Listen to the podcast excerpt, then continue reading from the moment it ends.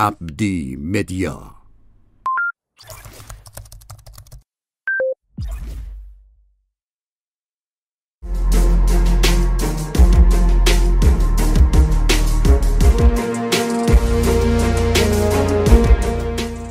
خانم هاشمی از دولت آقای رئیسی حدوداً 4 5 ماه گذشته به نظر شما عملکرد اقتصادی آقای رئیسی تو این مدت چطور بوده؟ خب ببینید قضاوت تو پنج ماه یه مقدار زوده چون به خصوص مسائل اقتصادی نتیجه دادنش زمان بره درست. و بر همین حالا من بر اساس شواهدی که الان وجود داره میگم که می‌تونه قطعی نباشه. البته اینو اول در ابتدا بگم. برنامه بودجه که حالا لایحه بودجه در واقع که آقای رئیسی داد به مجلس داد دیگه. درست. آره. داد به مجلس. به حال یه سری نوآوری هایی توش داره یا یه سری بگم بهتر شهامت هایی توش داره که اینا می‌تونه اگر با برنامه ریزی درست انجام بشه چون به تنهایی شاید موفقیتی حاصل نشه. ولی در کنارش حالا بعد مثالش هم می‌زنم. برنامه ریزی مناسب اقتصادی وجود داشته باشه یعنی واقعا کار بزرگ و درسته. مثلا همین که بیان به سمت ارز تک نرخی برن. درست. مثلا ارز 4200 تومانی حذف بشه یا مثلا بودجه جاری خیلی کم افزایش پیدا کرده این باز خودش نشون دهنده اینه که دولت قرار نیست خیلی بزرگ بشه.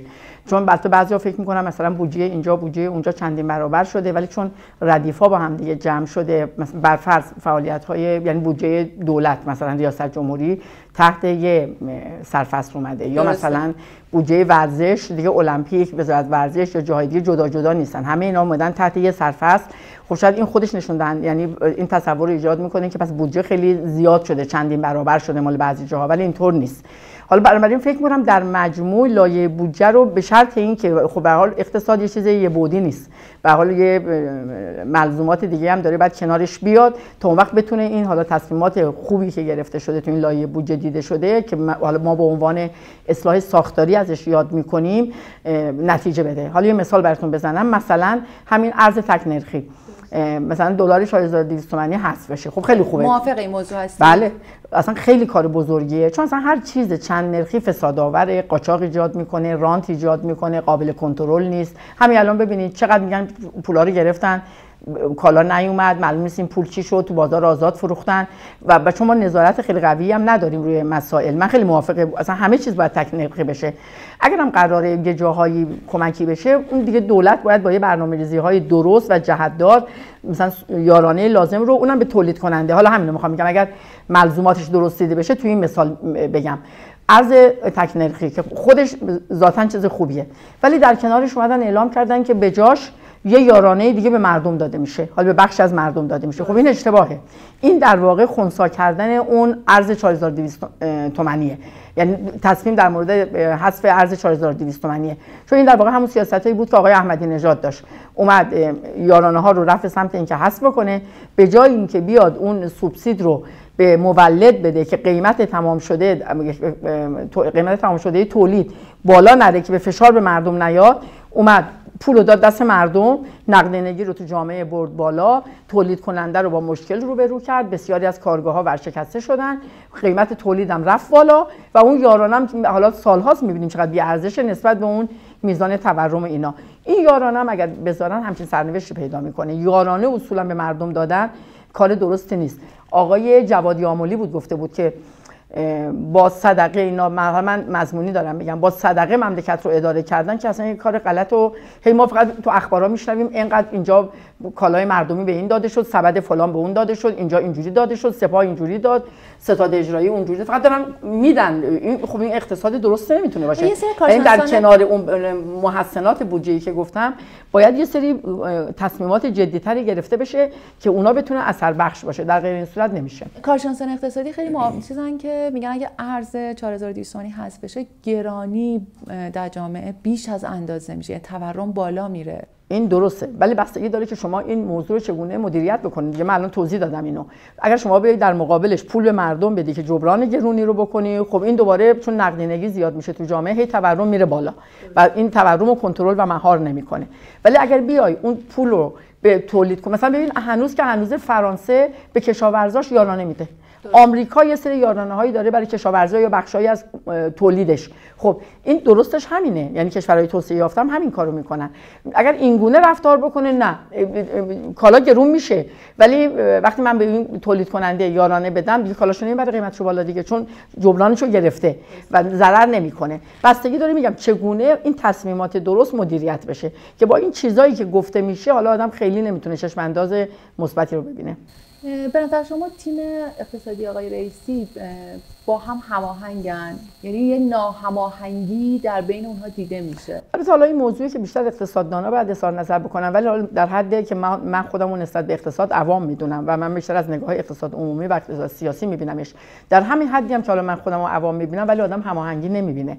مثلا به همین اخیرا اتفاقی که افتاد آقای رضایی میاد یک چیزی رو اعلام می‌کنه بعد وزیر اقتصاد میاد اون رو تکذیب می‌کنه یا یه جوری تغییرش میده ستاد اجرایی میاد چیز دیگه میگه. بعد آقای رئیسی هم میگن که از این به بعد هر چیزی که هست باید توسط سخنگو اعلام بشه.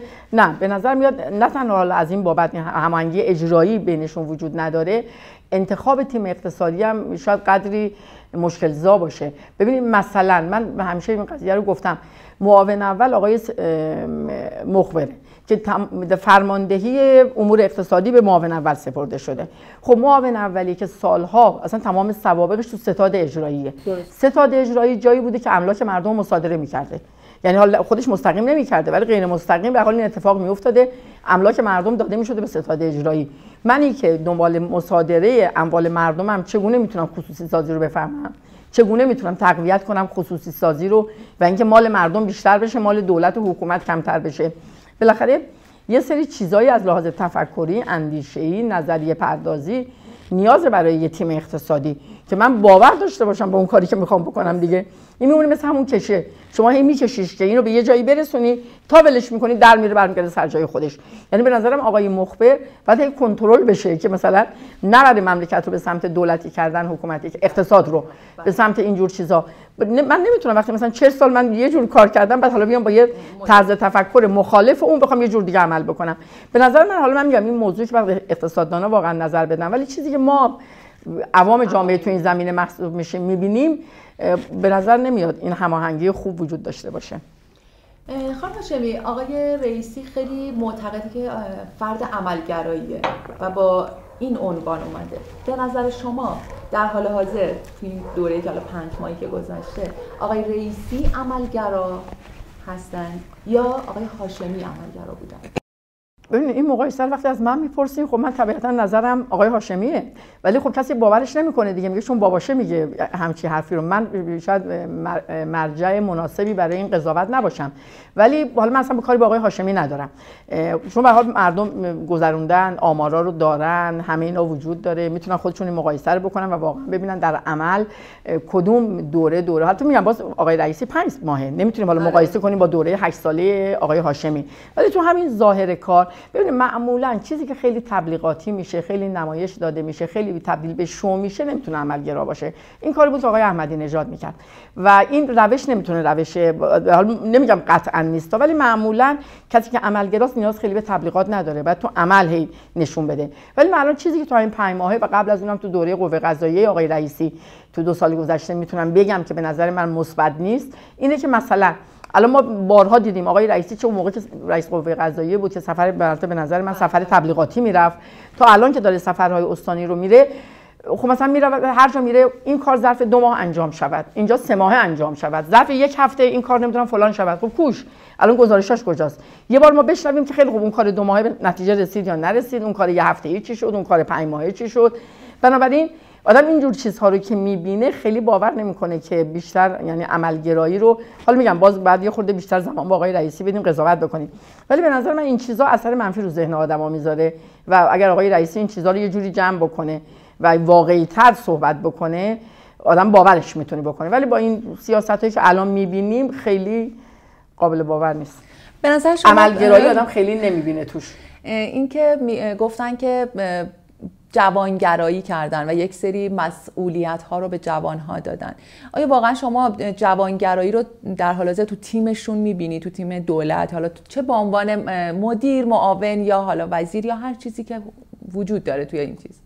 حالا اون چیزایی که میشنویم تا حدودی هست نمی‌تونیم بگیم خب، نبوده. اومدن فقط از دانشگاه امام صادق یعنی آره، شد سوژه شد برای همه. جوانگرایی هست ولی با یه تفکر خاصه با یه بله. تربیت خاصه که این انتخابا شده که حالا به نظر من من خودم به جوانگرایی به این صورت اعتقاد ندارم.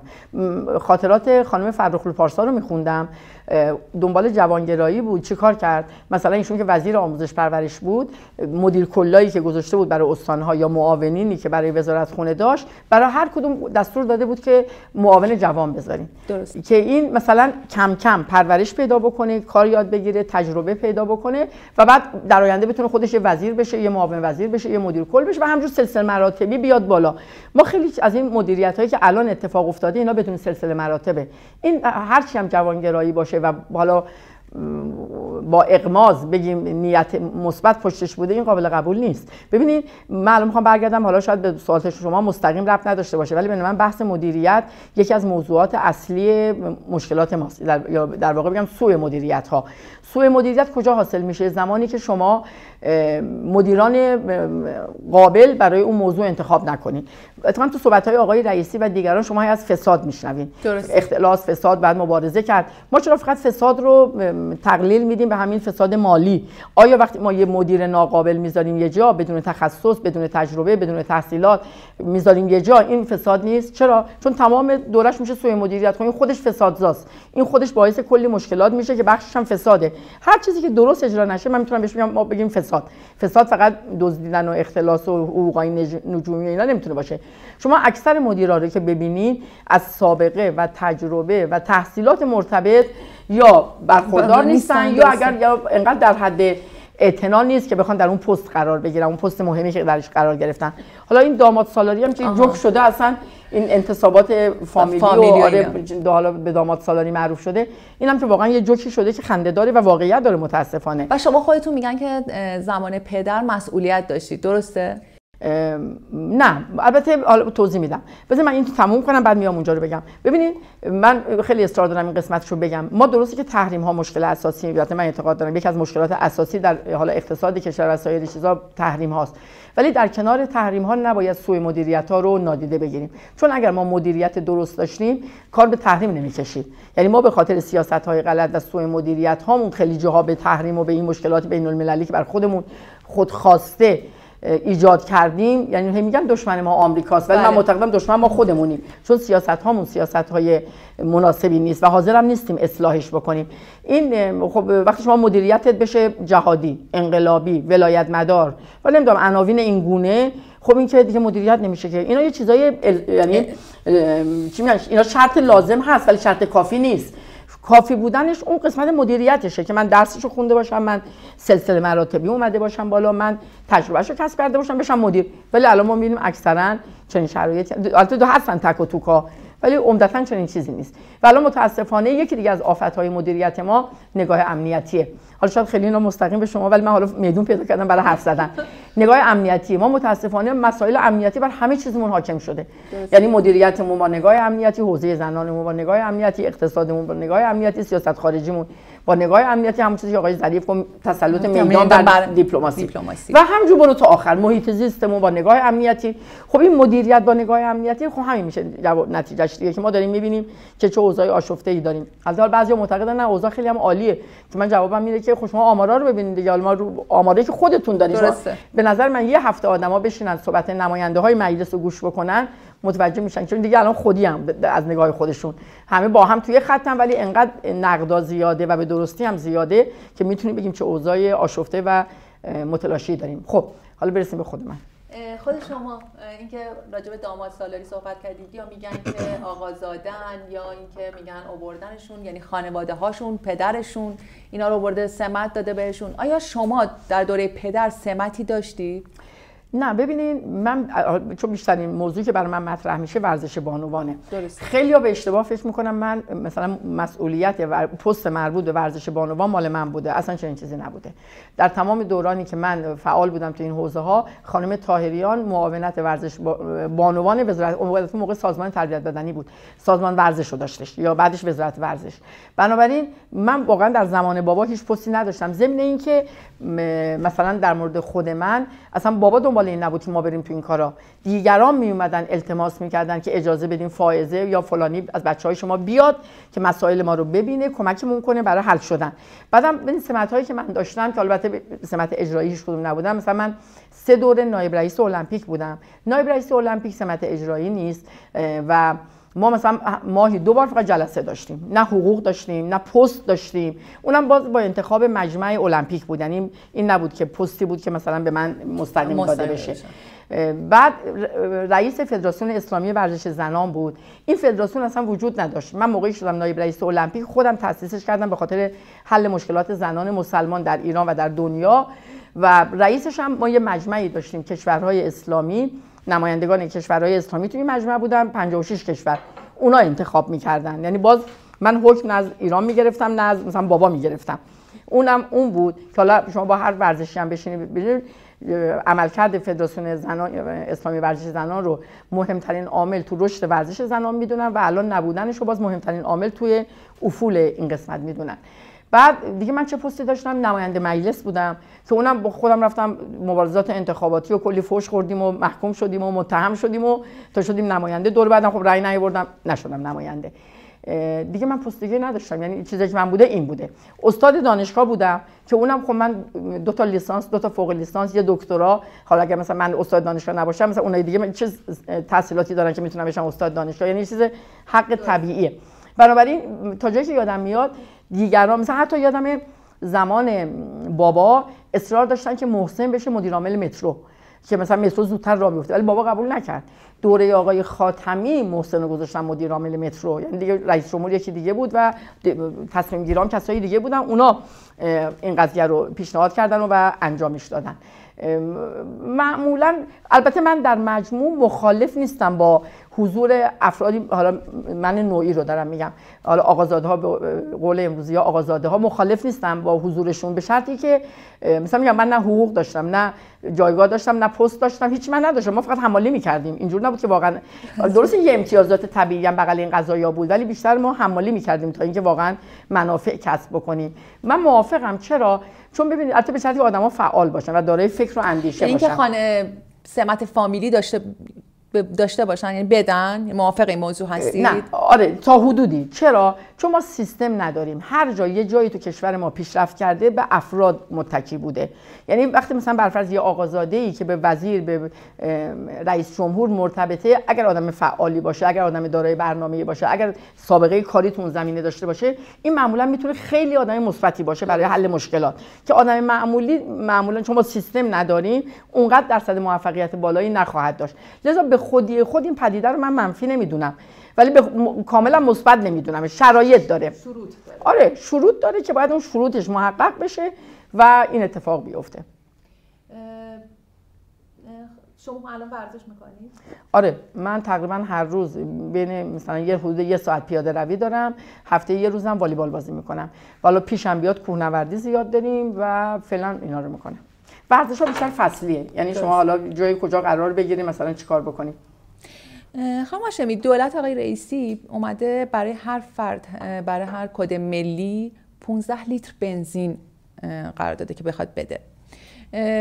آیا شما با پرداخت این موضوع و اینکه بخوان یارانه نقدی بدن موافقی؟ نه یارانه نقدی که باز داستانشو توضیح دادم. هم آره. یارانه نقدی خودش تورمزاست و این چیز نداره. این بنزین ببینید بنزین من هرچی می‌خونم نمی‌تونم بفهمم در واقع فایده این کار چیه. که مثلا عدالت برقرار بشه. حالا وقتی من ماشین ندارم این چه عدالتی که من بنزین داشته باشم؟ شما اگر می‌خواین عدالت برقرار بکنید باید طوری برنامه ریزی کنید که مثلا تاکسی اتوبوس مترو وسایل نقلیه عمومی گرون نشه که افراد یعنی یا متعادل گرون بشه با توجه به درآمد مردم. که افراد عادی که ماش... یعنی افرادی که ماشین ندارن بتونن به راحتی و بدون اینکه بخوان خیلی ضرر بکنن استفاده بکنن. من هنوز ندیدم استدلالی که قانعم بکنه که این طرح می‌تونه طرح خوبی باشه. ضمن اینکه اون ورش هم هنوز باز ندیدم. کسی مخالف حرف بزنه که باز اونم استدلالی باشه که بتونه آدمو متقاعد بکنه. به نظرم هنوز در مورد این قضیه خوب حرف زده نشده و فوایدش خوب تشریح نشده. چون این چیزایی که توضیح میدم به نظر من اصلا ربطی به موضوع نداره خیلی هم بیشتر عوام فریبی و سیاست های پوپولیستی نظرتون دنبال این نیستن که. بخوان بنزین رو به قیمت آزاد به مردم بفروشن؟ نه چه ربطی می‌تونه به هم داشته باشه؟ یعنی از کجا به این نتیجه می‌رسیم؟ اینکه بخوان به هر فردی بنزینی رو بدن 15 لیتر که ماشین نداره و اون فرد می‌خواد خب وقتی ماشین نداره خب اون بنزین رو به صورت آزاد میفروشه. نه برای فروشش هم یه پیش بینی کردن که خود اینا می‌خرن. بعدم اگه قراره من به تو بنزین بدم بعد خودم ازت بخرم خب چه کاریه؟ این چیزی که من تو طرحشون می‌دیدم حالا دارم فراهم می‌کنن که شرایط آزاد فروشی نباشه. ولی اینا رو می‌تونن کنترل کنن؟ اصلا کلا تا حالا رو تونستیم کنترل بکنیم که اینجاشو بتونیم کنترل بکنیم. ولی وقتی من قراره به شما بنزین بدم بعدم خودم از شما بخرم به همون قیمت خب این که یه کار دور باطلیه که به نظر نمیاد که به نظر من باید کار کارشناسی بیشتری رو این قضیه بشه. من فکر می‌کنم هنوز این قضیه خامه و خودشون هم نمی‌دونن چی می‌خوان. چون چیزایی که میگن به آدم خط نمیده که دنبال چی هستن با این قضیه. من اینو بیشتر یه سیاست پوپولیستی میدم می‌دونم. که بگم بله ما دنبال عدالتیم نمی‌دونم فلان. عدالت تعریف داره عدالت معنی داره. هر چیزی رو که نمی‌تونیم ما پای عدالت بذاریم و از این تصمیمات این گونه کلا چرا دولت ها وقتی که وارد میشن یعنی بیشترشون دنبال این هستن که بخوام بنزین رو گرون کنن؟ ببینید این اصولش درسته. یعنی از پایه های درسته نه بنزین. چون من اون ابتدای صحبت صحبت کردم. یارانه دادن به هر چیزی این خودش فسادزاست یارانه باید منطق داشته باشه. باید مثلا ببینید شما تو کشورهای توسعه یافته که برین حالا مثلا من انگلیسی چون خودم یه چند سالی زندگی کردم میگم انرژیشون گرون بود. چون خداشون هم نفت و گاز ندارن برق آب نمی‌دونم گرم مثلا گاز اینا واقعا گرون بود. ولی از اون ور آموزش پرورششون بر خودشون رایگان بود. دانشگاهاشون بر خودشون بسیار ارزون بود. اکثر این کشورهای اروپایی که اصلا مجانی اه، دانشگاهاشون هم. بعد بهداشتشون درمان کاملا رایگان بود. یعنی اتفاقا به نظر من جا... شما ببینید وقتی شما اه، انرژیت ارزونه اصلا باعث مصرف بیرویه میشه. من بارها و بارها به خصوص تو ادارات دولتی حتی امسال می‌بینم وارد میشی یه هوی گرم از همین خورد تو صورت آدم اینقدر داغ کردن یا برعکس تابستونا اینقدر خنک کردن. بعد زمستون که وارد میشی گرم گرم پنجره ها باز.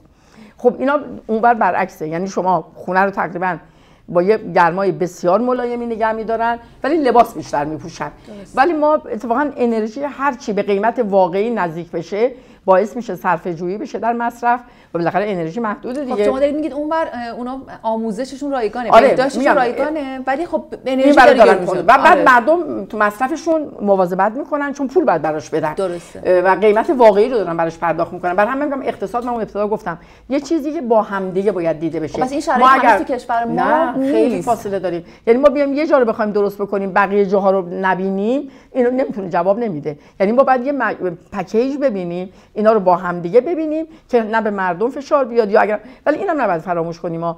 برای رسیدن به یه اقتصاد درست و اصلاح ساختاری یه دوره گذار نیازه. یعنی یه دوره همه چی گرون میشه. ولی اگر برنامه ریزی درست باشه همه ابعاد این موضوع دیده بشه خودش کم کم یعنی جای خودش رو باز می‌کنه و برای مردم قابل تحمل میشه. از اون ور درآمدها باید زیاد بشه از این ور به حال یه چند تاشو مثال زدم دیگه. اینا رو با هم اگر ببینن که به نظر نمیاد آدم اینو نمی‌بینه که امیدوارم البته به این سمت برن می‌تونن حل بشه. بعد آخه اقتصاد چیز مهمیه دیگه. الان ما می‌بینیم دیگه بیشترین مشکل مردم معیشته.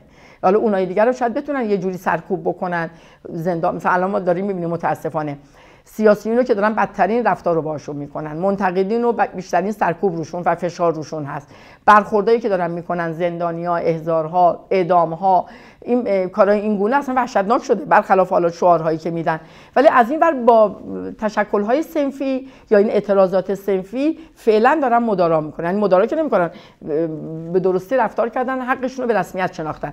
این خوبه باز دوباره. ولی خب بعد از اون برم سیاسون طبق قانون اصلا قانون ماست قانون اساسی ماست که اجتماعات بعد آزاد باشه فقط هم نه صنفیا و آزادی بیان باید وجود داشته باشه با منتقدین نباید برخورد بشه و همه اینا. ولی اون ور افتادن دارن شدید برخورد می‌کنن ولی این ورش دارن سعی می‌کنن نشون بدن که ما برامون معیشت مهمه و می‌خوایم یه کارایی بکنیم.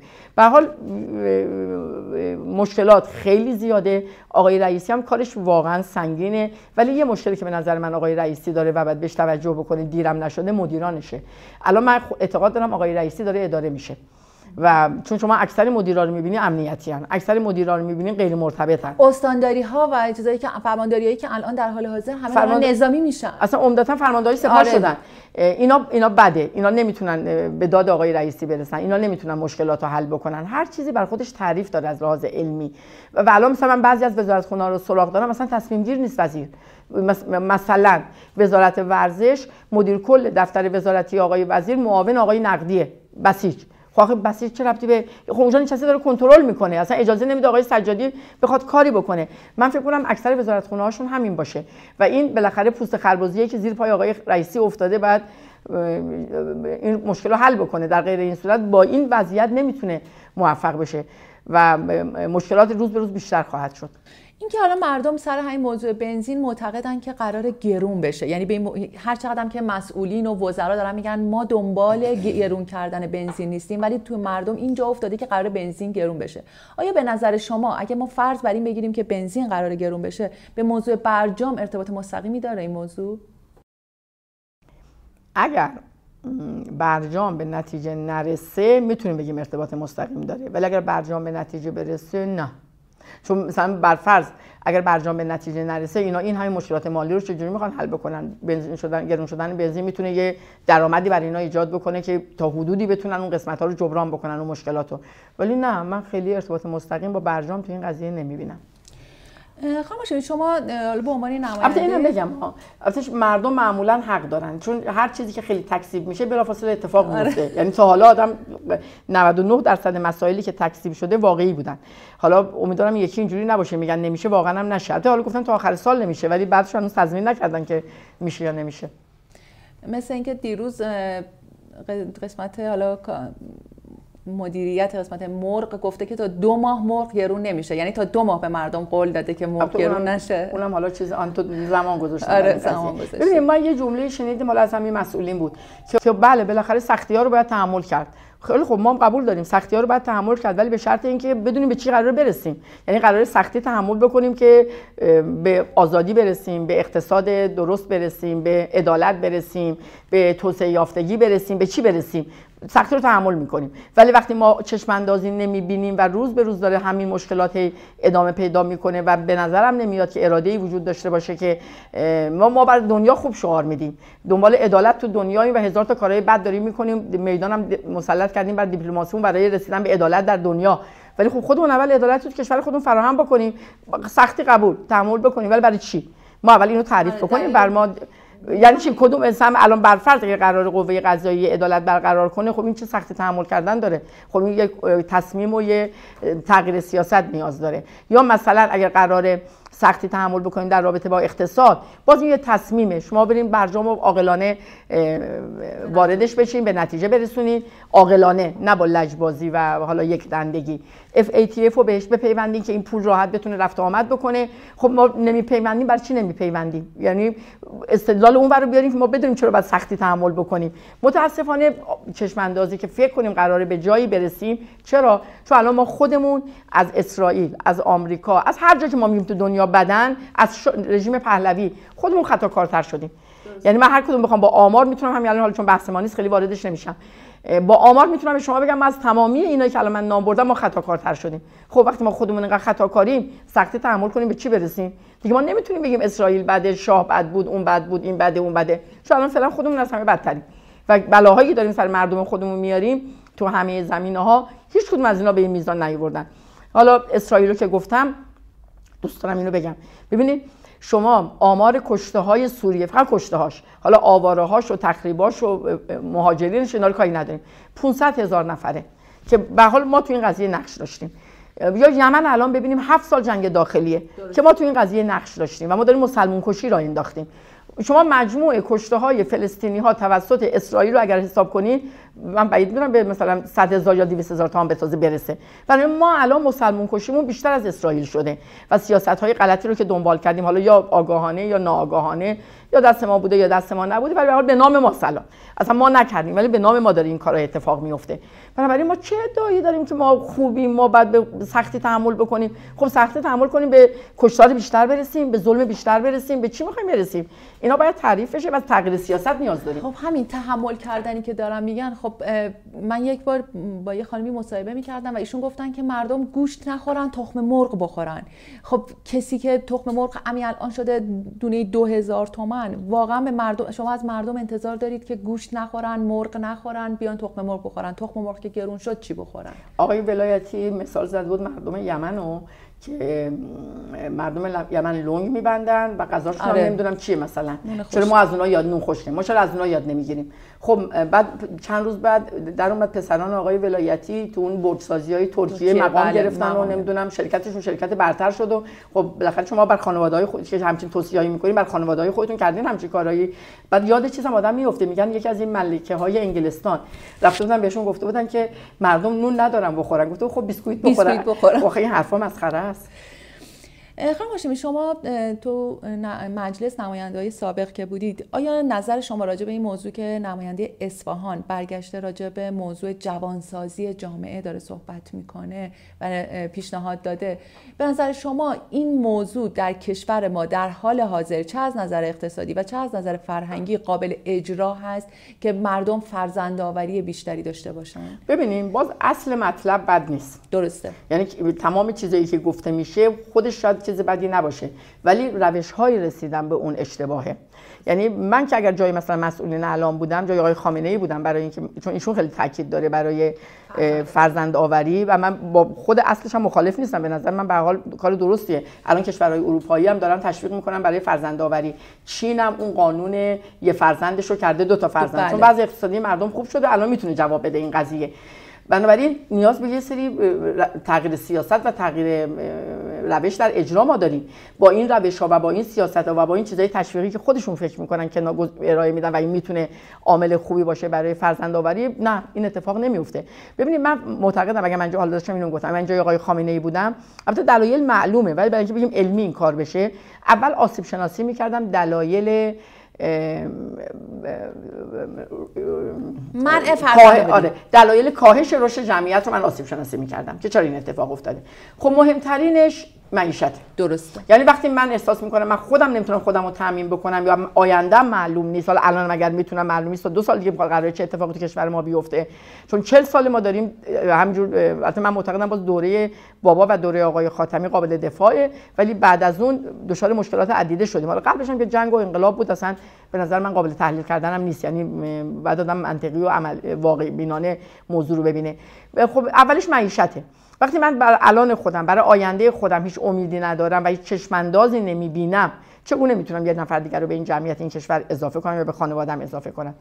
دومیش سیاست های محدود کننده ما گذاشتیم و مشکلاتی که مثلا من یکی از مسائل رو که حالا ممکنه میگن چون فمینیسته این حرفو می‌زنه ولی بگن این قوانین تبعیض‌آمیز بین زن و مردا می‌دونن. بله. چرا؟ چون من زن حالا من نوعی. وقتی خودم درس خوندم کارمو دارم زندگیمو دارم می‌کنم مگر دیوانم برم زیر سایه یه مردی که همه جوره بخواد بر من مسلط باشه و من یا همه جوره بخواد کنترل کنه محدودم کنه. حالا اگه مرد خوبی بود که بود. ولی به قانون اجازه میده که تمام این کارا رو بکنه دیگه. درست.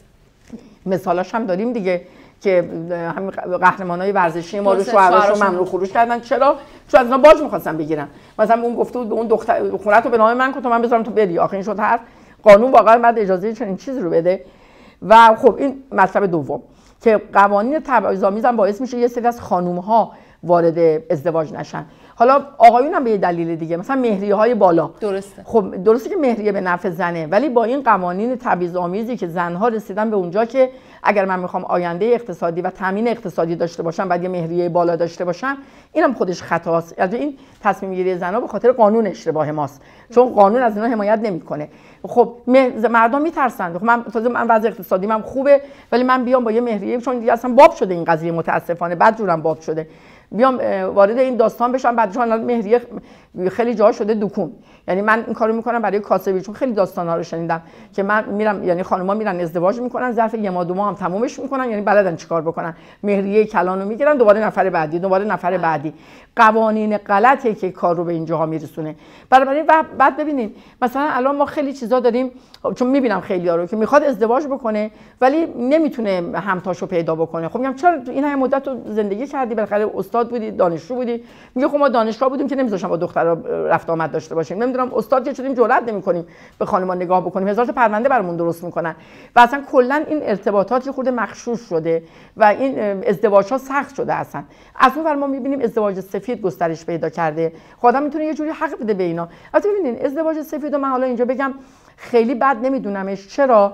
چون مثلا شما وقتی ازدواج رسمی می‌کنین عقد می‌کنین خب حاضری بله. رضایت به ازدواج داری؟ بله. خب اون زن دختر و پسری هم که میرن ازدواج سفیدو می‌کنن در واقع این بله ها رو به هم دیگه میگن دیگه. ما با هم زندگی بکنیم. بله. خب این همون عقد دیگه. یعنی حالا اون جنبه رسمی رو نداره ولی یه جوری غیر شرعی هم به نظر من نیست. چون اون بله بین اینا رد و بدل میشه. داریم یه کلام ازدواجایی که خیلی هم نمیرن محضر رو. مثلا چیز خودشون تو خونه با هم دیگه مثلا پدر میشه مال این دختر مثلا خونه ما همینجور بود. ازدواج من و خواهرم. بابا وکیل وکیل همسران ما بود. آقای لاهوتی وکیل ما دو تا خواهر بود. ازدواج عقد انجام شد. خب اینا تو خانواده خودشون ممکن میشه همین کارایی بکنن. اینجا یه بله گفتن دیگه. دو نفری نشستن با هم دیگه بله رو گفتن. بنابراین این ولی به هر حال باید آسیب شناسی نیازه. به نظر من قوانین باید اصلاح بشه. معیشت بعد اقتصاد باید اصلاح بشه. این سیاست های تشویقی نمی‌تونه پاسخگو باشه. سیاست ها سیاست های درستی نیست غلط آسیب شناسی انجام نمیشه. اگرم میشه بهش توجه نمی‌کنن چون کارایی باید بکنن که برخلاف تفکرات خودشونه. و نمیشه دیگه شطور سواری دلا دلا نمیشه. ما اگر قرار جمعیتمون افزایش پیدا بکنیم ما بریم روی روند. اصلا شما از این ور چیزها رو ببینیم. فرار مغزها رو ببینیم فرار سرمایه ها رو ببینیم مهاجرت ها و آواره ها و پناهنده های ما رو ببینی که اینا بی دلیل که پا نمیشن برن. به هر حال با یه دلایل اینجوری پا میشن میرن دیگه. خب این همه اینا نشون دهنده یعنی ما سیاستمون اشتباهه. و تو همه زمینه ها هم اشتباه یعنی ما هیچ سیاست خوب نداریم. خب بیایم یه مملکت رو درست اداره بکنیم وارد حکمرانی خوب بشیم همینا حل میشه. با زور و با تحمیل و با اینجور کارا نمیشه. هم چیزی اتفاق نمیفته. بس سر همین موضوع ببخشید شما هر سوالی می‌کنید من خیلی حرف می‌زنم. ولی انقدر مسائل زیاده هر یه چیزی که میگم پشت یه چیزی میاد که حیفم میاد اونو نگم. سر همین موضوع جوانسازی میگم مثلا قربارگری رو حذف کنن. خب اگه قربارگری حذف بشه ما همینجوری مشکلات ژنتیکی بچههایی که هستن هم برای خانواده خودشون بار مسئولیت روانی و اقتصادی داره هم برای جامعه. خب چرا باید این موضوع حذف بشه؟ نکته خوبی رو اشاره کردین. یعنی سیاست هایی که دنبال می‌کنن که آمار رشد جمعیت رو افزایش بدن غلطه برعکس عمل می‌کنه. چرا؟ چون وقتی این اتفاق میفته من اصلا ترجیح میدم بچه من نوعی ترجیح میدم بچه دار نشم. نه می‌تونم حالا اگر اتفاقی بیفته یا بچه سالم نباشه بعد اینا فکر نمی‌کنن که شما وقتی میان قربالگری رو ممنوع می‌کنید خب مردم ما که الان دیگه تو ایران نموندن که. و شما آمار ایرانی های خارج از کشور رو آمار همین الان یه هفته کرونا گفتن کنترل شد ترکیه شهر وان پر شد از ایرانی. یعنی مردم ما دیگه تو ایران نمیمونن برای کاراشون. هر جای احساس کنن مشکل دارن پا میشن میرن کشورهای همسایه. ما عملا داریم همه رو از الان شنیدم البته الان که مثلا دو سه ماه پیش امارات داره پزشکان ایرانی رو با یه حقوق بسیار بالا و با یه امکانات اقتصادی بسیار بالا جذب می‌کنه. خب همیشه میرن وقتی شما این قوانین رو می‌ذاری. یعنی همینایی هم که می‌خوام بمونن بچه دار بشن اینا وحشت می‌کنن میرن. خب من اگر بخوام بچه دار بشم ترجیح میدم بالاخره اون مراحل علمیش تخصصی آزمایشهاش کاراش انجام میشه من مطمئن بشم بچه سالم دارم به دنیا میارم. و این کارا بدتر می‌کنه. مردم رو وحشت زده تر می‌کنه. فرار می‌کنن از بچه دار شدن از حامله شدن. اگرم بخوان اینجوری نیست که واقعا قربالگری نکنن. میرن جای دیگه می‌کنن. میرن یواشکی می‌کنن. یعنی ما با این سیاست هامون یا سخت جنین رو وقتی میایم سختش می‌کنیم وسایل پیشگیری رو جمع می‌کنیم مردم تعمین می‌کنن کارهای خودشون ما که یک کشور بسته مثل کره شمالی که نیستیم که. به حال ایران شرایط خاص خودشو داره. همه اینا میره زیرزمینی میره غیر قانونی میره قاچاق میره از کشورهای دیگه. باز مشکل رو مشکل مشکل رو مشکل. من یه مش بی عقل نشستن دارن متاسف یعنی از زمانی که عقلانیت از سیاست گذاری ما دور شد و انقلابیگری. چون انقلابیگری رو من یه شو می‌دونم. انقلابیگری ما فقط یه نمایشه. شما ما از اهداف انقلاب فاصله گرفتیم و انقلابیگری رو جایگزین اهداف انقلاب کردیم. خب که اینا با هم دیگه در تضاده. از وقتی که عقلانیت دور شد و انقلابیگری تشویق شد ما سیاست هامو متاسفانه همش غلط پشت غلط. و نتیجهش هم می‌بینیم ما من تعجب می‌کنم. ما نتیجهش هم می‌بینیم ولی باز اصرار داریم که موقعی پادار من بابا همین کارا رو بکنیم. حالا اگر یادتون باشه یا من یادم باشه باز می سیاست های غلط دیگه تو همین زمینه فرزندآوری زیاده که اینا دارن روش تاکید می‌کنن و متأسف اینا همه نتیجه عکس میده. اینجور نیست که نتیجه واقعی بده. یا مثلا تلویزیون میاد یه بر وای اصلا یعنی آدم این رو می‌بینه چندشش میشه. خانم هایی میان یه چیزای عجیب غریبی میگم. یک از چیزایی که باز خود به نظر من فرزندآوری و ازدواج ها رو کاهش داده همین آزاد بودن مردا تو ازدواج های مجدد, و سیغه ها و به حال خیانت به همسراشونه خب این واقعا فاجعه است. بعد تو تلویزیون میاد یه برنامه های مشمئز کننده می‌ذاره برای حالا نمی‌دونم تو این دوران جدیدم گذاشت نگذاشت ولی به حال بله چند پیش بود. درسته میگن که باید می‌تونن ازدواج های چند همسری دارن تشویق می‌کنن. خب اینا خودش مانع ازدواجه اینا وقتی ازدواج کاهش پیدا کنه فرزندآوری هم کاهش پیدا می‌کنه. اینا همه از اون خیانت همسر زنا افزایش پیدا کرده. خب من بهشون حق میدم. نمیگم کار خوبیه ولی وقتی من می‌بینم همسرم من نوعی باز میگم و همسر من میشه خیانت نکرده. وقتی من می‌بینم همسرم خیانت کرده و قانونم از اون حمایت می‌کنه خب منم میگم چرا نکنم؟ منم میرم این کار این کار بد رو انجام میدم. بنابراین متاسفانه توجه نمی کنیم که این سیاست های غلط ما و این قوانین اشتباه ما چگونه تیشه به ریشه همه چیز زده. و فقط ما تو شعار خیلی خوب حرف تو صحبت هامون تو سخنرانی خیلی خوبیم. آس آسیم ولی تو عملمون پایین پایینیم. متاسفانه. خانم در مورد رد صلاحیت آقای لاریجانی می‌خواستم یه سوالی بپرسم. اینکه شما نامه شورای نگهبان رو دیدید دلایل اینکه بله. ایشون رد صلاحیت شدن. نظرتون راجع به این موضوع چی من وقتی اونو خوندم خندیدم. یعنی واقعا آدم تعجب می‌کنه که هر کم منتشرش کرده خیلی کار خوبی کرده. اولا من این چند تا بود داره. یکی اینکه نامه انتشارش غیر قانونیه از این ور دم از شفافیت می‌زنن از این ور خودشون دارن همه چی رو میبندن. چرا اولا اگه حالا آقای لاریجانی به نظرم نکرده این کارو چون یه جایی خوندم که خود آقای لاریجانی نکرده. ولی اگر هم آقای لاریجانی اینو منتشر کرده کار درستی کرده به غیر قانونی هم نیست. چون موضوع در مورد منه. آره من دلم می‌خواد همه بدونن که من چی بودم. شما می‌کنی یک نفر مثلا شخص سالس نباید این کارو بکنه. ولی منی که در مورد منه و آبروی من قراره بره که دیگه در مورد من که نمی‌تونی بگین انتشار این غیر قانونیه. بعدم حالا خود آقای لاریجانی هم حالا اعلام مستقیم نه ولی غیر مستقیم متوجه شدن که ایشون این کار نکرده. ضمن اینکه این محرمانه زدن مهر محرمانه زدن رو همه چیزا همه رو کارهای خطاشون مهر محرمانه رو می‌زنن. مثلا من خودم الان هزاران پرونده توی دادگستری دارم که حالا اطلاعات کمتره. سپاه هی گزارش فرستاده دروغ بعد روش هم زده مهر محرمانه. خیلی خیلی محرمانه. بعد من به اون بازپرس میگم خیلی خوب اینو به من بده. میگه نه این محرمانه است نمی‌تونم بگم. میگم بابا این در مورد منه. من اگر ناراحت کسی بشه من بعدم این تو من ضد انقلابم این تو من آدم فاسدی ام این تو. من همه کارهای خلاف این تو کردم. یعنی چی بر من بعد محرمانه باشه؟ مثلا می‌خوام منتشر کنم می‌خوام آبرو خودم ببرم. نه خب این شگرده دیگه. محرمانه می‌زنن که جلوی خطاهای خودشون و انتشار خطاهای خودشون رو بگیرن. ضمن اینکه این میدان براشون ایجاد میشه هی بیشتر خطا بکنن. من اگر بدونم قراره همه کارهای من منتشر بشه طبیعتا دقت می‌کنم درست عمل می‌کنم تو چارچوب قانون عقل نمی‌دونم اخلاق انسانیت دین. عمل می‌کنم. ولی وقتی همه چی قرار محرمانه بشه خب منم هیچ رعایت نمی‌کنم. دیگه می‌بینیم اتفاق متاسفانه افتاده. بسیاری از افراد با همین مهر محرمانه گزارش های سپاه به زندان رفتن. الان تو زندانم برای یه مش دروغی که سپاه نوشته و روش هم مهر محرمانه خورده.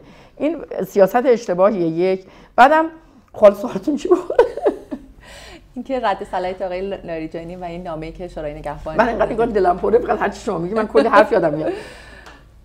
خب نه نامه ای که منتشر شد و اینکه آقای لاریجانی رد صلاحیت شد آیا به نظر شما این درست بود؟ یا آقای لاریجانی می‌تونست رد صلاحیت نشه و شرکت کنه در ببینید درست که نبود. هیچ کدوم از دلایلی که تو اون نامه مطرح شده نه در قانونه نه در عرفه نه در هیچ جای دیگه است که اینا بشه مانعی از رئیس جمهور شدن. حالا اگر بسیاری از همین مسئولین الان و کاندیداهای آخرین انتخابات ما همین مثلا خود آقای محسن رضایی مگه فرزندشون توی این بر اونور تو کانالای اونور آب کلی علیه جمهوری اسلامی حرف نزد. خب چطور ایشون تایید صلاحیت شد؟ مگه فرزند آقای لاریجانی رو چیکار کرد؟ دیگه بدتر از این نبوده که مثلا برفرض رفته یه جا درس خونده. تابعیت هم که تازه نداشته. برفرض اگر تابعیت هم میداشت باز غیر قانونی نبود. حضور آقای لاریجانی به عنوان کاندیدا برای رئیس جمهور بشه. نه من فکر می کنم هیچ کدوم از اون دلایل نمی‌تونه قابل قبول باشه برای رد صلاحیت آقای لاریجانی و دیگران. ما بابا رو برای چه رد صلاحیت کردن؟ آخر معلوم نشد. آقای مصلحی بره بشینه اونجا بگه ایشون همین الان نمی‌دونم مثلا 70 درصد رأی داره. اگر کاندیدم بشه این میشه مثلا 90 درصد و ما هرچی رشتیم پنبه میشه. خب این شد دلیل برای رد صلاحیت کردن. بقیه هم همینن. و حالا چون آقای لاریجانی از خودشون بود خب این بیشتر شکاور بود یا یه جوری تو ذوق همه زد که یعنی یعنی آقای لاریجانی هم دیگه شد غیر خودی و این بیشتر خودشون نشون داد و نمود پیدا کرد. این رد صلاحیت ها عمدتا غیر یعنی واقع... نمی‌تونه دلایلی برای این قضیه باشه. حالا اگر به نظر من روی تخصصی برن طرف مثلا یه آدم 0 کیلومتر می‌خواد بیاد رئیس جمهور بشه خب معنی نداره. و اگر اون سوابق اجرایی سوابق حالا مدیریت سیاسی مدیریت اجرایی مدیریت اقتصادی حالا تو هر کسی تو زمینای خودش داشته باشه حتما باید بتونه کاندیدا بشه. زنا خب مثلا زنا رو چرا باید رد صلاحیت بکنن؟ مثلا خانم شجاعی بالاخره سالها در کابینه دولت بود. بعد تو احزاب بوده سوابق کاری خوبی داشته. حالا دیگران هم همینن که مثلا میان رد صلاحیت میشن. متاسفانه نه این روند روند خوبی نیست. ولی خب میگم باز هم احتمالا چیز دیگه سیاست موقعی پاداره دیگه. البته این دوره از انتخابات که اصلا دیگه خیلی عجیب و غریب بود. یعنی این شعره چه ماه و خورشید و فلک. در کار بودن که فقط آقای رئیسی بشه رئیس جمهور. یعنی همه جوره هر چیزی که یک ذره احتمالش وجود داشته مانعی از رئیس جمهور شدن آقای رئیسی بشه همه حذف شد دیگه و اجازه ندادن وارد عمل وارد بشن اینا. و متاسفانه آقای رئیسی حالی که رئیس جمهورم شده من ابتدای صحبتم گفتم در اختیار یعنی به نظر میاد البته اینجوری امیدوارم من اشتباه بکنم که خودش اداره کننده نیست و اختیار رو داده به دیگران و خب این به ضررشه و من معتقدم حالا این تحلیلایی که می‌گفتن که آقای رئیسی اصرار داره رئیس جمهور بشه که بعد رهبر بشه خب با این پوست خربوزی که زیر پاش افتاده و این مشکلات مملکت افزایش پیدا بکنه که دیگه چجوری می‌خواد رهبر بشه؟ یعنی معمولا هم همه کازوکوزا داره رئیس جمهور میشکنه و وقتی اینقدر خراب بشه و چه از نگاه مردم چه از نگاه مسئولین دیگه کسی اون رهبرش نمی‌کنه که مثلا نمی‌تونن بخوانم رهبرش کنن. این به نظر من پوست خربوزه زیر پای آقای رئیسی که اینم از اینجا حذف بشه شاید افراد خاصی بعد رهبر بشن در آینده. بعد خانم هاشمی نمی‌دونم حالا شما متوجه شدید یا نه یه سری یک حدودا چند هفته هست موضوعی, موضوعی هست به اینکه پزشک مرد رو از بیمارستان ها و قسمت حالا بانوان حذف کنن و بیشتر پزشکان بانوان به خانوم ها رسیدگی کنن. حتی در مثلا زایمان ها زنان و زایمان یک سری حالا خبرگزاری فارس اومد یه کمپین نظرسنجی گذاشت و به قول خودشون 23 هزار تا خانوم اومدن گفتن که با این موضوع موافقن و قرار نیست که یعنی نمی‌خوان که در زمان زایمانشون حداقل آقایی در اتاق عمل باشه. نظر شما راجع به این موضوع چیه؟ ببینین این از یه بودش درسته از یه بودش هم به نظر من اگر بخوان تو این سیاست برن غلطه. یعنی این سیاست این گونه رو اگه بخوان ادامه بدن غلطه. اولا خب بله خیلی از خانم ها هستن که ترجیح میدن پزشک زن حالا برای زایمان یا برای موارد دیگه که مراجعه می‌کنن پزشک زن رو باهاش راحت ترن. فقط هم ایران نیست تو همه جای دنیا همینه. ولی از اون طرف هم دقت کنیم که باور عمومی جامعه کمتر پزشکان زن و به خصوص مسائل جدی قبول داره و با حالا من خودم اعتقاد به این ندارم چون من به حال یه زنم همیشه از زنها حمایت کردم. ولی به حال این باور عمومی حتی مثلا میگن بهترین آشپز هم معمولا مرده. یعنی باز زنها رو حتی در حد آشپز کلانش هم قبول ندارن. بنابراین وقتی باز این اتفاق بیفته که بیان محدودیت ایجاد کنن برای پزشکان و اینکه زنها فقط پیش زنها برن باز ما فرار داریم از کشور. یعنی منی که من نوعی که پزشک زن رو قبول ندارم. خب ترجیح میدم برانشم برم یه جای دیگه زایمانم بکنم یه کشور دیگه و که اون پزشک به حال برام قابل قبوله این کار رو انجام بده. اینا یه چیزای اجتماعی فرهنگیه. درستش اینه که ما هر دو رو آزاد بذاریم. خب من که به عنوان زن دوست ندارم پزشک مرد داشته باشم خب میرم پیش پزشک زن. اون 23 هزار نفر هم می‌تونن برن پیش پزشک و کارشون انجام بدن مشکلی ندارن.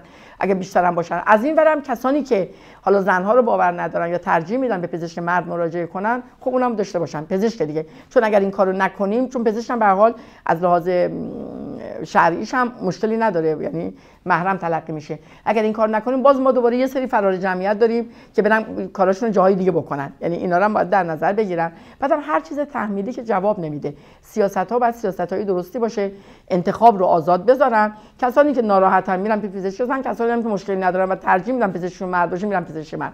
توی سهمیه بندی دانشجویان پزشکی هم باز داریم به خورده اومدن محدودیت ایجاد کردن تو بعضی از رشته اونم اشتباهه.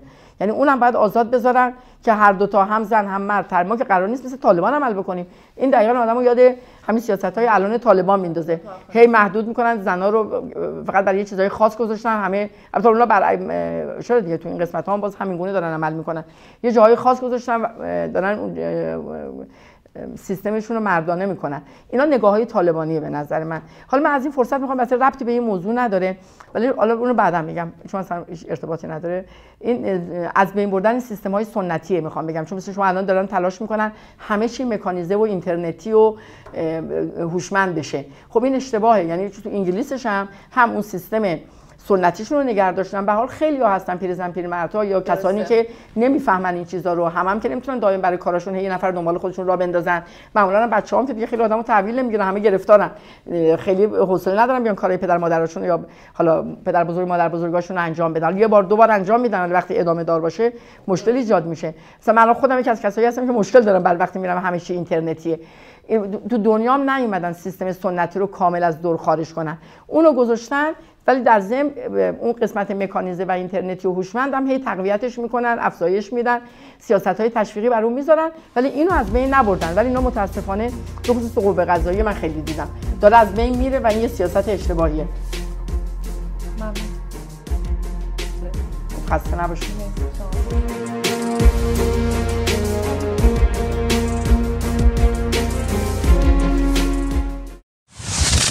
عبدی مدیا.